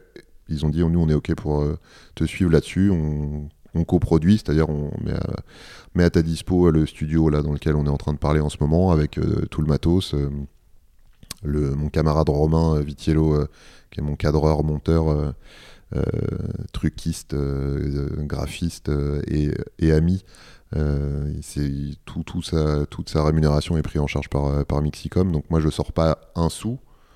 Euh, et, et du coup j'ai le temps de d'écrire mes vidéos et bah, des bonnes conditions pour, pour les tourner pour faire un contenu qui ressemble à ce que j'ai envie, à ce que j'ai envie de produire au final. Ça, pour le coup, c'est un vrai avantage que tu as eu parce que tu as démarré tout de suite avec un network. Euh, donc, euh, j'ai l'impression de, de, l'expliquer à chaque fois, mais comme c'est euh, un type d'entreprise, de société qui, qui est. voilà, il n'y a pas un network qui ressemble à un autre. Voilà, c'est des sociétés qui accompagnent les créateurs, qui peuvent servir d'aide à la production, de régie publicitaire enfin tout un tas de, choses de, management, d'aide sur le plan juridique. En, gros, moi, ce que je le, truc de comparaison que j'emploie souvent, c'est que c'est l'équivalent d'une maison de disques pour un pour un groupe de musique, quoi. C'est-à-dire qu'ils ils t'aident euh, un peu dans tout euh, pour le pour euh, la production, pour la, la promotion, pour les, les euh, ouais, la régie pub, euh, etc. Donc c'est un peu, un peu le même principe. Quoi. Voilà, donc c'était le, premier avantage que tu avais en, te, en, te, lançant. effectivement, euh, l'immense majorité des, jeunes créateurs commencent sans network et sont contactés quand ils ont plusieurs milliers, de, milliers d'abonnés. Ils sont contactés par des networks, mm. pas toujours très clairs, mais voilà, maintenant ça se ça se structure un peu plus, j'ai l'impression. Et euh, l'autre avantage que tu avais, c'était d'avoir déjà une, visibilité sur Internet. Mhm. Euh, bon, voilà, tu, connaissais les, gens des milieux avec qui tu as pu discuter, qui ont pu t'orienter, etc. Mais tu avais déjà, euh, sur Twitter notamment, tu avais déjà une, vraie communauté de gens. Et donc, quand tu l'as annoncé, je suppose que ça ça a déjà donné un, premier coup de boost. Tu n'as pas jeté ta bouteille à la mer. Quoi. Ouais, j'avais j'avais, euh, en, toute modestie, j'avais une expérience dans la vidéo facecam parce que c'est un exercice très particulier. Donc j'avais, euh, ça, je savais exactement où je voulais aller, j'avais des moyens pour euh, produire un contenu quali. Et effectivement, je tombais pas du ciel. J'avais, j'avais pas une commu de ouf, mais il y avait des gens qui me suivaient. Quand j'ai lancé ma chaîne et que je l'ai annoncé sur les, sur les réseaux sociaux, assez rapidement, j'ai eu quelques dizaines de milliers d'abonnés, ce qui est quand même très très cool. Quand en quelques jours tu arrives à atteindre ça, c'est euh, super chouette. Donc ouais, je tombais pas de nulle part. Euh, j'ai eu aussi la chance, euh, enfin pour le, ma toute première vidéo, j'ai eu Cyprien comme, comme guest. voilà, évidemment, c'est une. Les collaborations, c'est vraiment un, un boost important. Alors, c'en est un. Moi, je, le, je l'utilise pas de ouf en fait parce que à part euh, Cyprien deux fois Squeezie une fois, Maxime Muscat deux trois fois, plus euh, des filles comme euh, Marion Séclin, euh, Léa Camilleri, Lola Dubini, Sophie Rich, qui sont venues plusieurs fois. Puis à chaque fois, au final, enfin on en reparlera, mais à chaque fois c'était pour une thématique bien particulière. Ouais, c'est ça. pas pour parler d'un sujet, c'était souvent pour parler de quelque chose qui les concerne elles aussi. voilà, c'est ça. Moi, je, je, je, fais pas une vidéo, une collab, une vidéo, une collab. Je le fais quand ça, quand ça s'y prête. Et puis la première, euh, voilà, là pour le coup, euh, c'était sur l'anus artificiel. Cyprien n'a pas d'anus artificiel, je pense que je peux le dire sans déflorer, euh, sans briser le secret médical. Donc là, c'était juste, voilà, je me disais un petit effet waouh, première vidéo, il y a Cyprien dedans, machin, etc. Donc effectivement, ça a marché à partir du moment où lui a relayé cette vidéo-là sur, sur, sur ses réseaux sociaux. Évidemment, ça m'a fait gagner encore, ça m'a fait encore franchir un palier en nombre d'abonnés. Après, ce que je me dis, c'est que euh, si les gens restent, si les gens continuent à regarder mes vidéos et si je continue à gagner des abonnés, alors que je fais plus tant de collab avec des gros euh, euh, que, ça, bah, c'est que ils se retrouvent dans le contenu que je produis et que c'est pas juste un. Enfin, c'est potentiellement, voilà, ce que je raconte les, intéresse un petit peu. Alors, je vais maintenant, je parlais vraiment du, contenu et de comment tu travailles. Mhm. Euh, sur tes vidéos. Euh, parce qu'on parle de santé, c'est un sujet euh, qui peut être très touchy. Clairement. là, on, parlait voilà, du, du, monde de la vulgarisation sur YouTube, mais à chaque fois, la, question des sources, mhm. la question de la validité des informations, etc., c'est un débat qui est permanent. Et au festival Frames, où, tu étais également, et je parlais avec pas mal de monde, et à chaque fois, c'était vraiment un, souci, un besoin de voilà, de pas se tromper pour pas ensuite se faire reprendre dans les commentaires. Mhm. Euh, toi, voilà, tu, parles de santé. Est-ce que tu peux me, dire euh, euh, comment tu, travailles? Bon, voilà, tu avais déjà l'expérience journalistique, donc les, trois, les sources, etc. Mais comment tu fais pour t'assurer que ce que tu racontes est exact et va pas être repris par quelqu'un qui est potentiellement médecin, spécialiste?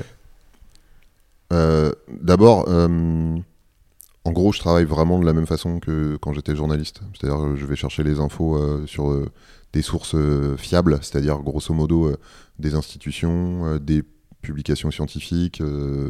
Enfin voilà, ayant été journaliste, trouver des, sources fiables d'infos, c'est c'était pas très compliqué. ensuite, il y un truc qui est quand même particulier avec la science en général et la santé en particulier, c'est euh, tu as toujours une étude qui vient contredire la précédente. Donc, euh, Le café. Est-ce que le café c'est bon ou mauvais pour la santé Voilà. Euh, donc, donc est-ce qu'il y a une vérité, une réalité universelle? Non. est-ce qu'elle est amenée à évoluer au, cours des années? Oui, il y a sûrement des vidéos à moi qui, sont, qui seront ou qui sont déjà obsolètes en termes de, en termes de contenu. Parce que, donc ça, c'est... Ensuite, le deuxième truc, c'est que en soi, se tromper, euh, bon, c'est emmerdant, mais c'est pas dramatique. Si ça génère un débat et que potentiellement après tu fais un erratum en disant pop je me suis trompé, j'ai dit une connerie, euh, voilà, etc. Bon, c'est évidemment, il faut faire en sorte de pas se tromper, mais quand on se trompe, ça peut aussi être euh, pédagogique du moment que tu reconnais ton erreur et que tu fais un, et, que tu fais un erratum. sinon après voilà sur sur la fiabilité des sources, bah, je te dis, hein, je vais les chercher là où, euh, là où je sais qu'elles sont, qu'elles sont, euh, qu'elles sont fiables. Euh, après, encore une fois, moi, c'est un truc vraiment premier degré d'info. J'ai des collègues youtubeurs médecins qui font des trucs beaucoup plus pointus. moi, ça reste sur les mécanismes. Je rentre pas dans le détail de la physiopathologie des maladies. donc, je, donc je fais pas appel à des notions qui sont ultra, ultra, ultra casse-gueule. Oui, après, quand tu cites des, quand tu cites des études, euh, t'as toujours des gens qui viennent te dire ah non attention c'est pas tout à fait vrai machin. Quand tu fais j'ai fait des vidéos sur les gestes de premier secours a un secouriste qui dit ah non attention ça c'est hyper dangereux tu racontes n'importe quoi. Bon il y a toujours des gens qui viennent te, titiller. En gros euh, j'ai au jour d'aujourd'hui pas raconté de conneries énormes euh, je, je, crois pas avoir raconté de conneries. J'ai fait une boulette une fois dans une vidéo en disant mal mon, texte et en m'en rendant compte après coup. j'ai fait, une, correction et il n'y a pas de.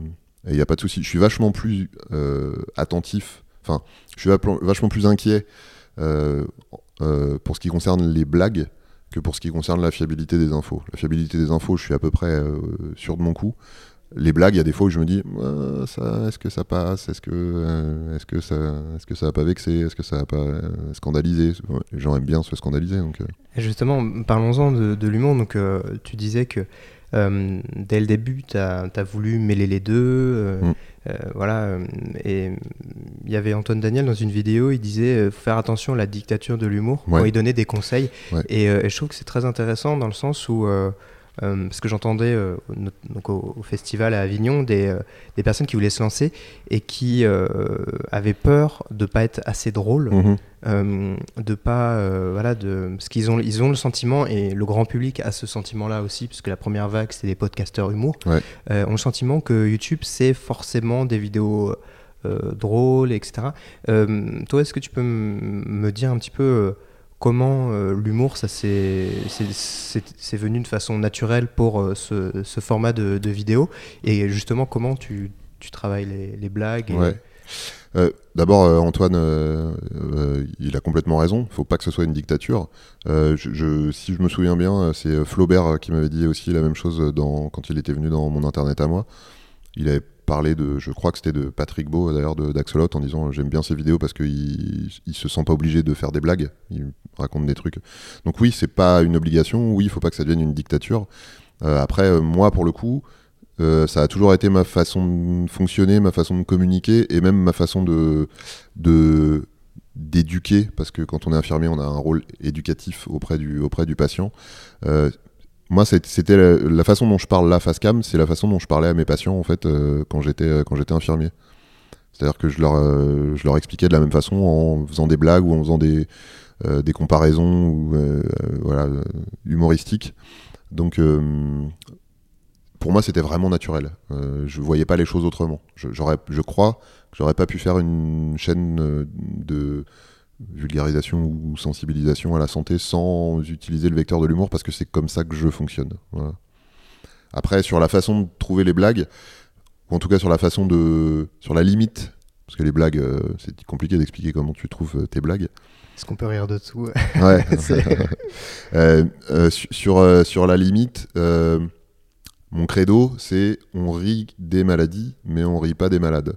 je refuse de faire des sketchs où je singe un mec euh, malade et je me fous de sa gueule. Si des gens ont envie de faire ça, qu'ils le fassent. Moi, je me sens pas. Euh, donc, tu, remarqueras les sketchs, euh, je joue ou je fais jouer à mes invités un organe ou un, mécanisme. dans l'épilepsie, par exemple, avec Squeezie, il joue le rôle d'un neurone qui est je joue le rôle d'un neurone qui se fait taser par un autre neurone pour expliquer le, le, le, dysfonctionnement euh, qui se passe dans les crises, dans les crises d'épilepsie. Je me voyais pas du tout jouer le rôle d'un épileptique et euh, me, me, rouler par terre en mode je me pisse dessus, machin et tout. C'est, voilà. Donc, euh, ma limite, c'est on rit avec les on rit des maladies, on rit des mécanismes, on rit de situations potentiellement, mais on rit pas des malades. Alors, puisqu'on parle d'humour, on va parler d'un des grands maîtres de l'humour, Cyril Hanouna. Euh, tu as une histoire particulière avec, avec lui et, et comme tu as consacré plusieurs vidéos et que, en soi euh, c'est pas fini et, euh, et que c'est un, concept que je trouve très très osé euh, vraiment donc est-ce que tu peux expliquer ce qui s'est passé avec lui ou plutôt avec le, son, son image? Oui.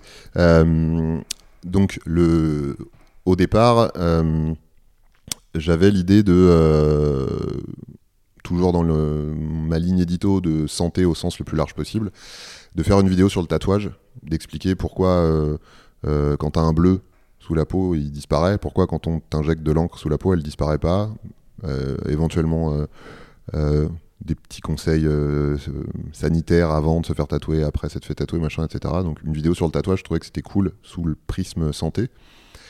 Et je me suis dit, c'est encore mieux si je fais la vidéo sur le tatouage en me faisant tatouer, vraiment. Donc à la base, moi j'étais parti pour me faire un tatouage qui me plaît. Mais après, je me suis dit, et si je faisais une vidéo sur le tatouage et qu'après je faisais une vidéo sur le détatouage et que du coup je me faisais vraiment détatouer. Donc à ce moment-là, je me suis dit, je vais me choisir un tatouage euh, qui me plaît pas, du coup, puisque le concept c'est de se le faire retirer après.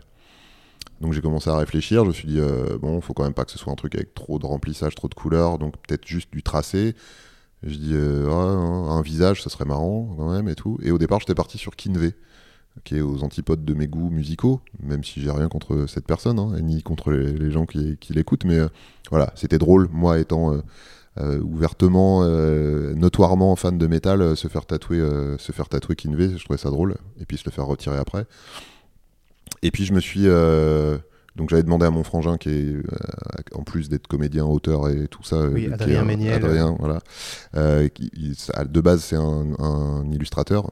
Donc j'avais demandé, je lui avais envoyé une photo, je lui avais dit est-ce que tu peux me faire un petit visage un peu cool de Kinvé. Donc j'avais tout ça, j'avais déjà envoyé au tatoueur. Et puis euh, un matin, je me réveille et je me dis, ben non, mais euh, Cyril Hanouna, quoi. C'est parce que là, pour le coup, c'est vraiment autant Kinvé, j'ai rien contre lui, autant Hanouna, c'est vraiment pas le genre de personnage que j'ai envie de porter dans mon dans, mon, dans, mon, dans ma chair euh, au quotidien. Donc je me suis dit, là vraiment, euh, il y aura le côté, euh, c'est vraiment quelqu'un que tu n'aimes pas du tout, que tu te fais tatouer, donc ça justifiera vraiment le fait que tu te le fasses, que tu te le fasses retirer.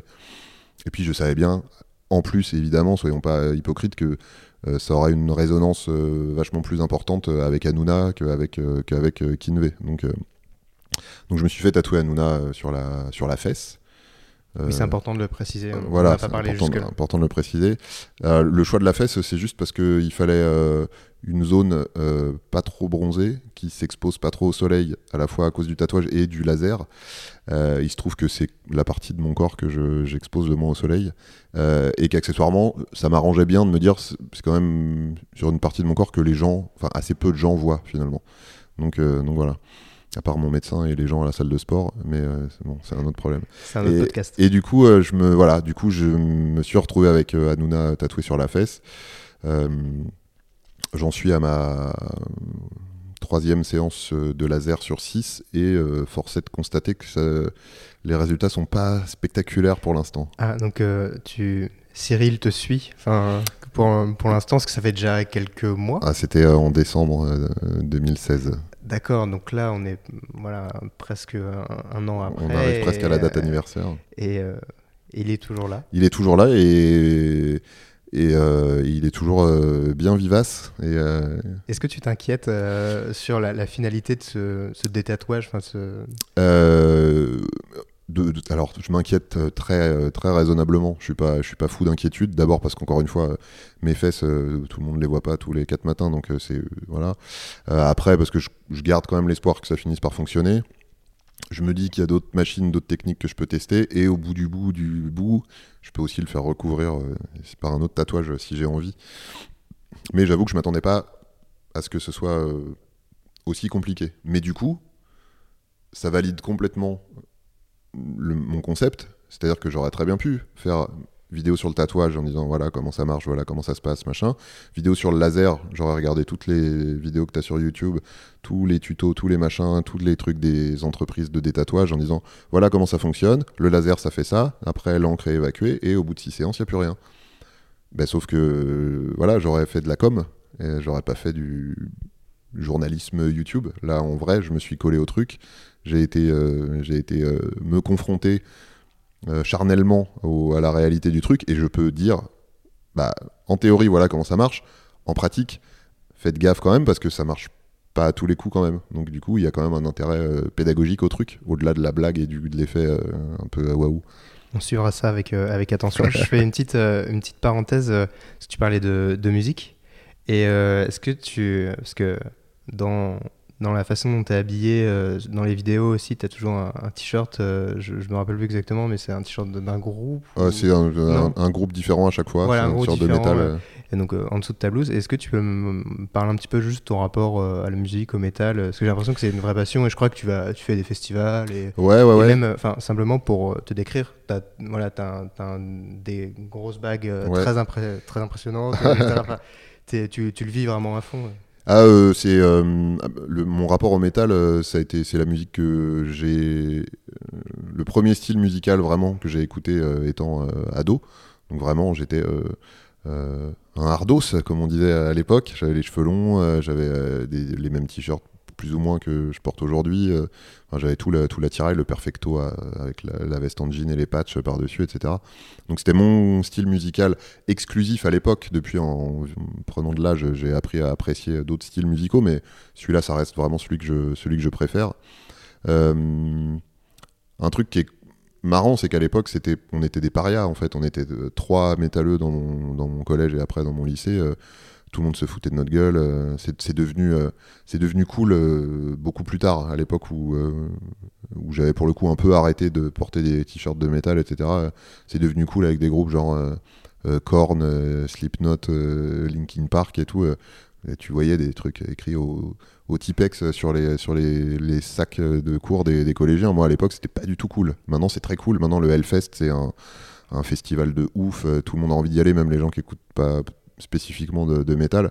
Euh, donc, c'est très, très, très chouette. Et, euh, et, et en vrai, le DTC, ça m'a vachement relancé dans vestimentairement dans le côté ah métal parce qu'avant j'avais quelques t-shirts que je mettais euh, que je mettais de temps en temps mais j'en avais je sais pas 5 euh, 6 et puis euh, la première vidéo de DTC c'était je m'étais dit je veux un générique métal j'ai demandé à Wax qui a une chaîne YouTube aussi qui est un musicien et une personne hyper cool de me composer mon, mon générique donc je savais que je voulais l'univers métal je savais que mon visuellement, le générique, je voulais aussi avoir un t-shirt de métal. Et ma première vidéo, j'ai un t-shirt de métal. La deuxième aussi. Et j'ai vu que les gens étaient tout, tout ouf dans les commentaires. Genre, ah putain, il y a un t-shirt Slayer tellement cool et tout. Du coup, je me suis un peu pris à mon propre jeu. J'étais obligé de racheter des t-shirts. Euh, j'en avais quand même pas une collection de dingue. Donc j'en ai racheté un pour en avoir un différent à chaque, à chaque vidéo, etc. Et du coup, maintenant, j'en ai tellement plein mon armoire que je m'habille vraiment plus que comme ça. Alors que j'avais un peu lâché un peu lâché l'affaire avant. Tu rentabilises au-delà au -delà des, bah vidéos. Euh, je vais justement revenir un petit peu sur le, contenu de tes, vidéos. Et il y, en a certaines qui m'ont vraiment marqué parce que donc. Euh, euh, on parlait tout à l'heure de collaboration, mais mm. je voulais revenir parce que donc, tu invites des personnes euh, et tu parles euh, avec elles d'une particularité. des fois, ça peut être un syndrome, etc. Est-ce que tu peux m'expliquer comment ça fait? Parce qu'en plus, souvent, c'est des personnes du, des, créateurs, en fait, des créateurs de, de, YouTube, et tu parles avec eux si ouais, ils ont quelque chose dans leur vie, mm-hmm. au GG notamment. avec la prosopagnosie. Voilà, prosopagnosie, tu pourras peut-être expliquer ce que c'est, mais voilà comment ça, t'est venu, et, parce que j'aime beaucoup la façon dont on t'en parle très normalement et, et tu, tu, poses vraiment euh, ce que c'est mhm. et tu permets de, enfin, tu fais découvrir des, des, choses dont on n'a pas forcément conscience au quotidien. En fait, comment c'est venu euh, J'ai fait une vidéo euh, dans laquelle je testais une combinaison qui me donnait l'illusion d'être une personne très âgée. donc en gros, c'était j'ai testé être être vieux le, pour une pour une journée trouvais ça chouette voilà, de pouvoir euh, me, mettre à l'épreuve et puis euh, me rendre compte à quel point avoir la vision, l'audition, les mouvements limités, tout ce que ça impliquait dans, les scènes de la vie quotidienne. Et puis après, j'ai reçu pas mal de messages de gens qui regardent mes vidéos et de gens qui euh, eux commercialisent ce genre de, de, combinaison pour me dire ouais tu sais que tu peux aussi tester euh, le fait d'être enceinte euh, tu peux tester le fait d'être en fauteuil roulant tu peux tester ça machin etc et à ce moment là je me suis dit j'ai j'ai pas envie de faire ça en fait. J'ai pas envie de de te mettre à la place. de me mettre à la place des gens. Je dis si c'est pour faire ça en fait faisons venir les gens directement et qui, et qui viennent nous raconter qui viennent raconter comment on vit avec, comment on apprend à vivre avec, euh, comment on, réagit quand on découvre qu'on a une. Moi, j'appelle ça des particularités physiques parce que je veux euh, que volontairement, je veux parler de trucs aussi divers que être en fauteuil roulant ou avoir une tache de vin ou voilà. Donc c'est une particularité physique. Ça peut être un handicap, une maladie, quoi que ce soit. donc je me suis dit, je vais inviter des gens pour en parler. L'idée, c'est que ça aille un peu au-delà de la pathologie ou de la particularité que ces gens-là ont individuellement, mais aussi que les gens euh, qui regardent la vidéo, même s'ils ont quelque chose qui n'est pas exactement la même maladie, puissent se dire ah, en fait, euh, que ce soit inspirant pour des gens qui eux-mêmes se trouvent dans une situation euh, où physiquement ils ont un truc un peu particulier, que ça puisse vraiment parler à, à tout le monde. Le choix de, le choix de faire venir des créateurs et des créatrices pour en parler au départ, il a un double, enfin une double justification. La première, évidemment, c'est que si tu fais, si tu commences ta série de vidéos en disant, voilà, machin, machine que tu ne connais pas du tout, qui vient de parler d'une maladie que tu ne connais pas du tout, potentiellement les gens ils vont dire oui ok Bon, donc ça j'avais un peu peur que ça ne soit pas très incitatif pour les gens et que ça n'intéresse pas les gens. Euh, si tu dis, voilà, telle personne que tu connais, euh, dont tu regardes les vidéos, euh, qui vient de parler de telle maladie parce que tu le sais pas, mais elle a telle maladie, je me dis peut-être que ça va attirer les gens. Et puis, avec l'idée que dans un deuxième temps, je fasse venir de plus en plus de gens qui sont des anonymes ce qui est déjà le cas. Hein. J'ai fait, fait venir des membres d'une association autour du handicap et de la différence, qui sont pas du tout des créateurs, et ça, la, vidéo a beaucoup, beaucoup plu aux gens. Donc le premier truc, c'était ça, c'était attirer les gens dans un premier temps avec des têtes connues pour donner la parole à des anonymes après. La deuxième chose, c'est que tous ces gens-là, euh, jusqu'à présent, c'est des gens que je connais, que je connais perso, et puis en plus, c'est des gens qui sont habitués à parler euh, face cam, et que mine de rien, euh, dans un dialogue à deux comme ça, si tu donnes la parole à quelqu'un qui a peut-être des choses très intéressantes à raconter, mais qui va pas réussir à le faire parce qu'il va être bloqué par la caméra ou par l'environnement, les, lumières, le, fond vert, machin, etc. Du coup, c'est dommage pour tout le monde. C'est dommage pour la, personne en question qui va se sentir mal de ne pas avoir réussi à, à, parler. C'est dommage pour les gens qui regardent parce que du coup, bah, euh, c'est pas très instructif, etc. Donc, euh, donc c'est aussi une façon de m'assurer que c'est quelqu'un qui est à l'aise face à la caméra et quelqu'un qui va réussir à faire passer le, à faire passer le message qu'il a envie de faire passer. Mais euh, voilà, en passant par des assauts ou en, en rencontrant les gens avant, à, terme, je, peux aussi me dire que je vais rencontrer des gens plus anonymes ou en tout cas moins, moins connus et qui vont, qui vont pouvoir témoigner aussi. Et juste pour ne euh, pas laisser ça en, suspens, euh, OGG, donc euh, elle, le, nom que je, viens d'oublier immédiatement. La prosopagnosie. C'est ça. Et c'est en fait la difficulté à mémoriser le, visage, visage des, des, gens. et donc effectivement, elle explique dans cette vidéo tous les, les, techniques qu'elle a pour un petit peu se, se rappeler, faire la, la, différence entre les, les personnes qu'elle qu'elle rencontre. tous ces sujets de, que tu abordes de manière très sérieuse, très posée, des fois aussi ça, ça a pu te poser euh, problème parce que, euh, je, je, vais te laisser euh, en parler, mais tu as fait une vidéo sur le pénis et ensuite une vidéo sur le clitoris.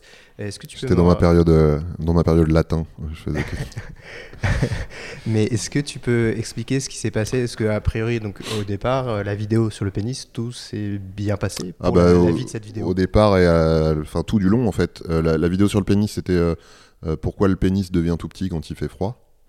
Donc j'ai fait la vidéo où j'explique où j'explique ça. Elle a été, je sais plus, c'est deux ou troisième des tendances. Ce qui est, les, tendances, effectivement, la page des entre guillemets qui algorithmiquement sont les, les, plus vues ou qui.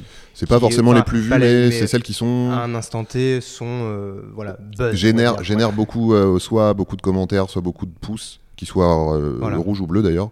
Mmh. beaucoup de commentaires qui a la plus grosse progression, c'est-à-dire qu'au bout du compte, c'est pas forcément le plus grand nombre de vues, mais si tu fais 100 000 vues en, en, 24 heures, tu te retrouves assez facilement dans les, dans les tendances. Donc c'est en tout cas des vidéos qui sont mises en avant par, par l'algo, un des algorithmes YouTube. Donc cette vidéo-là sur le pénis euh, s'est trouvée dans, le, dans les tendances. Euh, du coup, euh, comme elle est, vue, elle est dans les tendances, elle est encore plus vue. donc elle a, fait, elle a fait un bon nombre de vues. J'ai plus ça en tête parce que je, ne suis pas un obsédé, mais des chiffres. Précision importante. Voilà. mais en tout cas, voilà, elle a vécu sa vie et ça c'est c'est une vidéo qui a très bien marché. et puis quelques temps après, j'ai fait une vidéo sur le clitoris qui partait du postulat que personne n'en parle jamais et que en parler c'est sale et que c'est tabou et que c'est parce que ça tourne autour de la sexualité féminine et du plaisir féminin euh, et que voilà ancestralement c'est un truc qui est, euh, tabou et euh, et pour une raison que j'ignore parce que je sais pas exactement comment ça s'est passé mais cette vidéo s'est retrouvée un démonétisée, c'est-à-dire qu'il n'y avait plus de pub dessus. Deux, interdite au moins de 18 ans et du coup complètement absente des tendances. Ce qui fait que bah, l'effet d'entraînement n'a pas eu lieu, donc elle a fait beaucoup moins de. En tout cas, la courbe de progression des vues par rapport à une vidéo habituelle et par rapport euh, à celle du pénis notamment, euh, elle, s'est trouvée cassée au bout, de, au bout de quelques heures parce que ça commençait à faire beaucoup de vues et puis finalement elle était plus nulle part et puis elle était interdite au moins de 18 ans, elle était plus recommandée, plus dans les tendances et tout. Donc, donc je sais pas si c'est parce que des gens ont signalé la vidéo comme euh, contenu offensant. Je sais pas si c'est l'algorithme YouTube qui a dit Ouh là là, ça c'est pas très c'est pas très euh, annonceur friendly. Ce qui euh. serait très problématique. Euh, bah, alors encore une fois, je, je, je ne sais pas, donc je peux pas me prononcer, mais oui, ce serait un problème de se dire que, mais en même temps, ça, pédagogiquement parlant, ça apporte de l'eau à mon moulin. c'était justement l'idée de départ de ma vidéo, c'était de dire c'est bizarre, hein, on peut parler de tout, mais par contre le clitoris c'est sale et c'est machin, etc. Donc, donc oui, en tout cas, ils ont estimé que c'était euh, ça n'était pas monétisable et que ça, devait être interdit au moins de, au moins de 18 ans, alors que c'est purement du euh, factuel, euh, médical, il n'y a pas de... Et depuis, dans les bouquins de SVT des collégiens, il y a mention et schéma sur, le, sur le clitoris. donc j'espère qu'ils vont pas être interdits au moins de 18 ans, parce que ce serait, ce serait chiant. Euh, et aujourd'hui, cette euh, vidéo, elle est toujours interdite au moins de 18 ans? Alors je sais que j'ai, ils ont, euh, j'ai fait mon, j'ai fait mon, j'ai fait mon Calimero sur les réseaux sociaux, ça a fait pas mal de foin et j'ai posé la question à, un, contact chez YouTube, donc du coup il m'a dit oh t'es un peu chier quand même. donc ils, me l'ont remonétisé et ils ont fait sauter l'interdiction au moins de 18. Je suis pas sûr, faudrait que je check. Je, me demande si l'interdiction au moins de 18 est, pas revenue euh, par la suite. Euh, alors, truc drôle, euh, j'ai que deux vidéos interdites au moins de 18 ans sur ma chaîne. C'est celle-là et celle du, du tatouage, parce qu'on voit mon cul. Ah oui. Voilà. Oui. Pareil, je sais pas si. Je pense que là, pour le coup, comme c'est arrivé beaucoup plus tard, je pense que celle-là, elle a été, elle a été signalée. C'est une vidéo que je vous conseille beaucoup. Voilà. Laquelle? Les deux. Euh, donc on parlait de d'éducation, euh, de voilà, et puis toi, enfin que tu, tu, montres aussi ton cul dans, dans les vidéos, etc.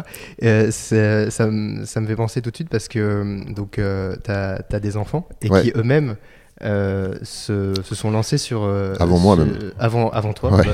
se sont lancés sur sur sur YouTube est-ce que tu peux me, me dire comment tu les accompagnes là-dedans euh, est-ce que tu les encadres? Est-ce que tu leur dis mhm. euh, ah ça, ça c'est peut-être bien, ça c'est moins bien, fais attention, etc. Comment ça se passe? Euh, le, premier à s'être lancé, c'était mon fils, qui à l'époque avait, qui en a qu'à 16 ans et demi, mais maintenant, et qui à l'époque avait peut-être 13 ans, je pense, quelque chose comme ça. Peut-être même 12.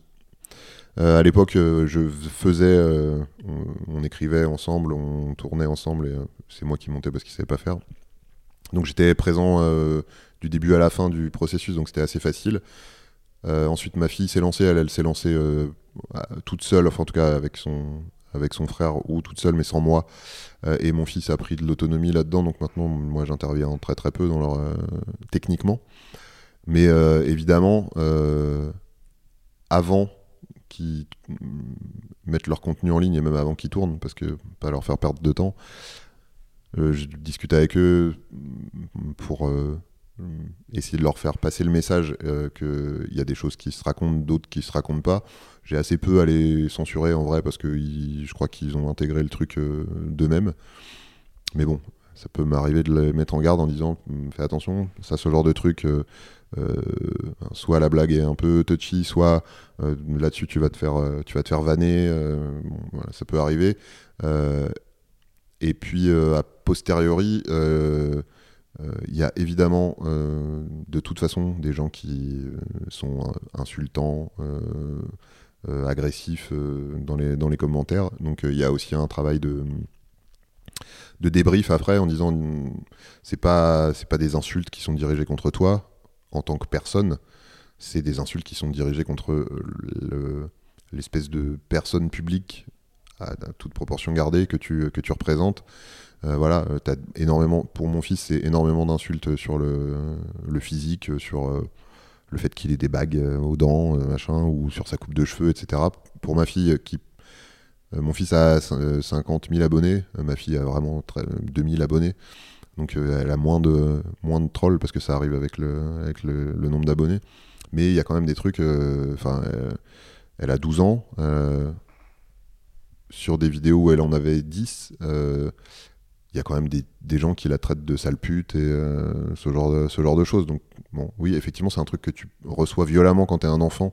Si tu t'imagines que vraiment c'est à toi qu'on parle, après, euh, quand tu fais un peu de, de pédago et que tu dis non, tu sais, c'est juste. Euh, c'est pas. Pas ces vrais mots-là qui sont dirigés vraiment contre ta personne. C'est un type qui balance une injure parce que parce que c'est comme ça que ça se fait sur Internet et parce que quand tu euh, jaloux euh, ou aigri ou euh, bref, peu importe, tu, tu as des comportements de ce type-là, mais c'est pas.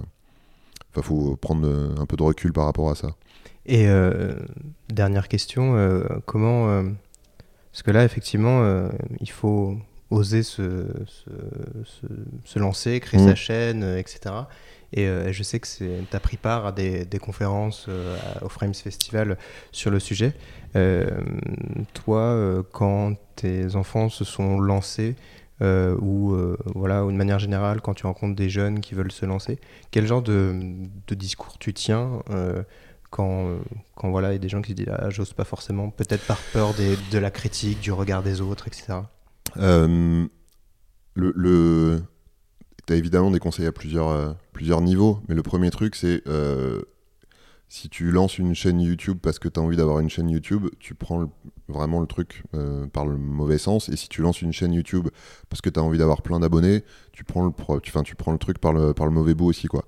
Donc mon premier conseil, c'est euh, lance pas une chaîne YouTube, écris des vidéos sur les trucs que tu as envie de raconter. Que ce soit euh, de, l'humour, de, de la vulgarisation, de, du, de la beauté, du, des tutos, tout ce que tu veux. Mais en tout cas, écris des trucs un, qui t'intéresse, deux, pour lesquels potentiellement tu te dis que tu as une espèce de.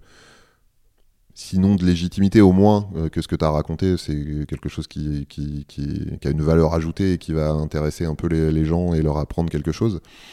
Euh, donc euh, donc c'est ça, c'est d'abord concentre-toi sur ton contenu, sur ce que tu as envie de faire, ce qui te plaît et ce que tu peux apporter, ce que tu peux apporter aux gens. C'est la, la, première chose. Et quel que soit, enfin, on a pas mal parlé à Frames aussi de la place des femmes sur, euh, sur, euh, sur YouTube. Euh, te sens pas contraint parce que tu es un mec de faire de l'humour ou, ou, que sais-je et te sens pas contrainte parce que tu es une fille à faire de la beauté ou du ou de la mode ou du lifestyle ou je sais pas. Enfin vraiment fais le truc qui te plaît qui te tient à cœur et, où tu as des trucs à raconter. Et puis après la deuxième chose c'est sur le côté se lancer euh, c'est euh, quand, tu as ton permis de conduire et que tu commences à conduire, tu sais pas vraiment conduire. Enfin, tu, apprends en, faisant, quoi. Donc au début, tu conduis euh, doucement, t'es pas forcément super assuré et tout, puis au fur et à mesure, tu prends de l'assurance et, tout va bien, quoi. Donc faut pas se fixer une espèce de pression de résultat dès le départ. Faut se dire, cette vidéo que je fais là, c'est ma première vidéo elle va pas être parfaite parce que je vais pas m'étalonner sur des gens qui font ça depuis 5 ans, ou alors je vais la m'étalonner sur leur propre première vidéo s'ils l'ont pas, euh, s'ils l'ont pas supprimé. Mais euh, voilà, se donner la, permission de débuter, de se dire je vais apprendre et je vais m'améliorer, euh, et puis ne pas se comparer avec d'autres gens, juste se dire voilà, moi j'ai envie de faire le, le truc le plus le, meilleur contenu que je puisse faire moi, mais je vais pas aller me comparer avec des gens qui font ça, qui font ça depuis, depuis super longtemps. Donc euh, voilà. Et puis après, de façon très technique, mais ça c'est encore une fois, je suis pas le premier à le dire, mais il n'y a pas besoin d'avoir un studio avec fond vert et des éclairages de ouf et un, matos dingue. Par contre, il y a besoin d'avoir un, micro pour qu'on entende ce que tu racontes, parce que c'est, enfin, avant d'avoir une super caméra, un super appareil photo. Euh, vraiment, l'important, c'est le, le, son, parce que une vidéo euh, inaudible, euh, c'est une vidéo que personne peut, peut regarder, alors qu'une vidéo avec une image un peu moyenne, mais où on entend vraiment le propos, ça se, ça se gère. Quoi. Et j'espère que le son de ce podcast sera correct. J'espère aussi. Merci beaucoup, Julien, pour le temps que tu m'as consacré. merci à toi. Et à bientôt sur ta chaîne Dans ton corps. Ça marche. À bientôt. Un grand merci à Julien Méniel euh, de m'avoir euh, consacré un peu de son temps et un grand merci à vous d'avoir écouté cet épisode bonus de NoTube. Euh, si ça vous a plu, vous pouvez évidemment le partager à vos proches et lui donner 5 étoiles sur Apple Podcast. C'est plus qu'un petit pouce bleu YouTube, mais ça représenterait un gros coup de pouce pour nous. Donc merci beaucoup et à très vite.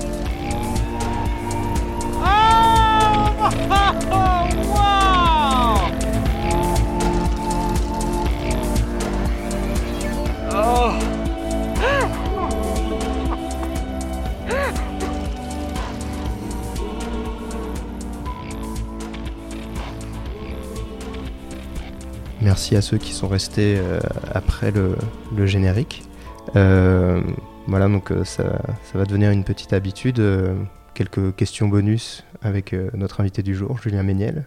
donc je vais simplement t'énoncer voilà, des, petites questions et tu peux me répondre de façon spontanée, un, conseil. donc voilà, une, pour commencer, bah, très simple, une, vidéo sur YouTube qui, qui te plaît particulièrement, qui t'a marqué. Euh, alors, une vidéo, euh, c'est compliqué. Une, une, chaîne qui me plaît beaucoup, c'est euh, Copain du Web. voilà, c'est un type qui fait des vidéos avec une cagoule et qui raconte plein de trucs très sensés, mais avec, dans un univers super what the fuck. Ça se raconte pas, ça va se voir. Mais voilà, allez-y, copain du web. Je plus sois. Peut-être plus difficile, une émission de télévision. Oh ouais, effectivement, c'est très difficile. Une émission de télévision. Euh, passer Ah, passer ou. Tu peux, euh, tu peux. Si aujourd'hui, euh, tu as le droit de pas aimer ce qui se passe à la ouais, j'en ai une. droit de réponse, animé par Michel Pollack. C'est à ça que c'est à ça que devrait ressembler Twitter. Et, cette émission est vraiment disponible en DVD en plus, je crois. Lina, Lina a dû éditer. Sur Lina, Lina, je pense qu'il y a. Voilà, c'est vraiment accessible. un film? Un film. Euh, Eternal Sunshine of a Spotless Mind. Euh, une... Je m'endors devant n'importe quel genre de film et je me suis endormi devant celui-là cinq fois au moins et je l'ai vu il y a très peu de temps et c'est vraiment un chef-d'œuvre. Et en plus, un film, on, on s'endort, ou enfin, il y a en tout cas euh, une mise en abîme intéressante. une série? Une seule. Putain, c'est horrible, tellement horrible. Je suis tellement incapable de faire ça, de faire des choix. Euh, ça peut être récent, la dernière qui t'a marqué. Euh, Love Sick. Euh, qui est l'histoire d'un type qui, à qui on annonce qu'il a une infection sexuellement transmissible et qui rappelle toutes ses anciennes compagnes. donc chaque épisode a le nom d'une de ses anciennes compagnes. C'est une série anglaise, donc c'est une série géniale.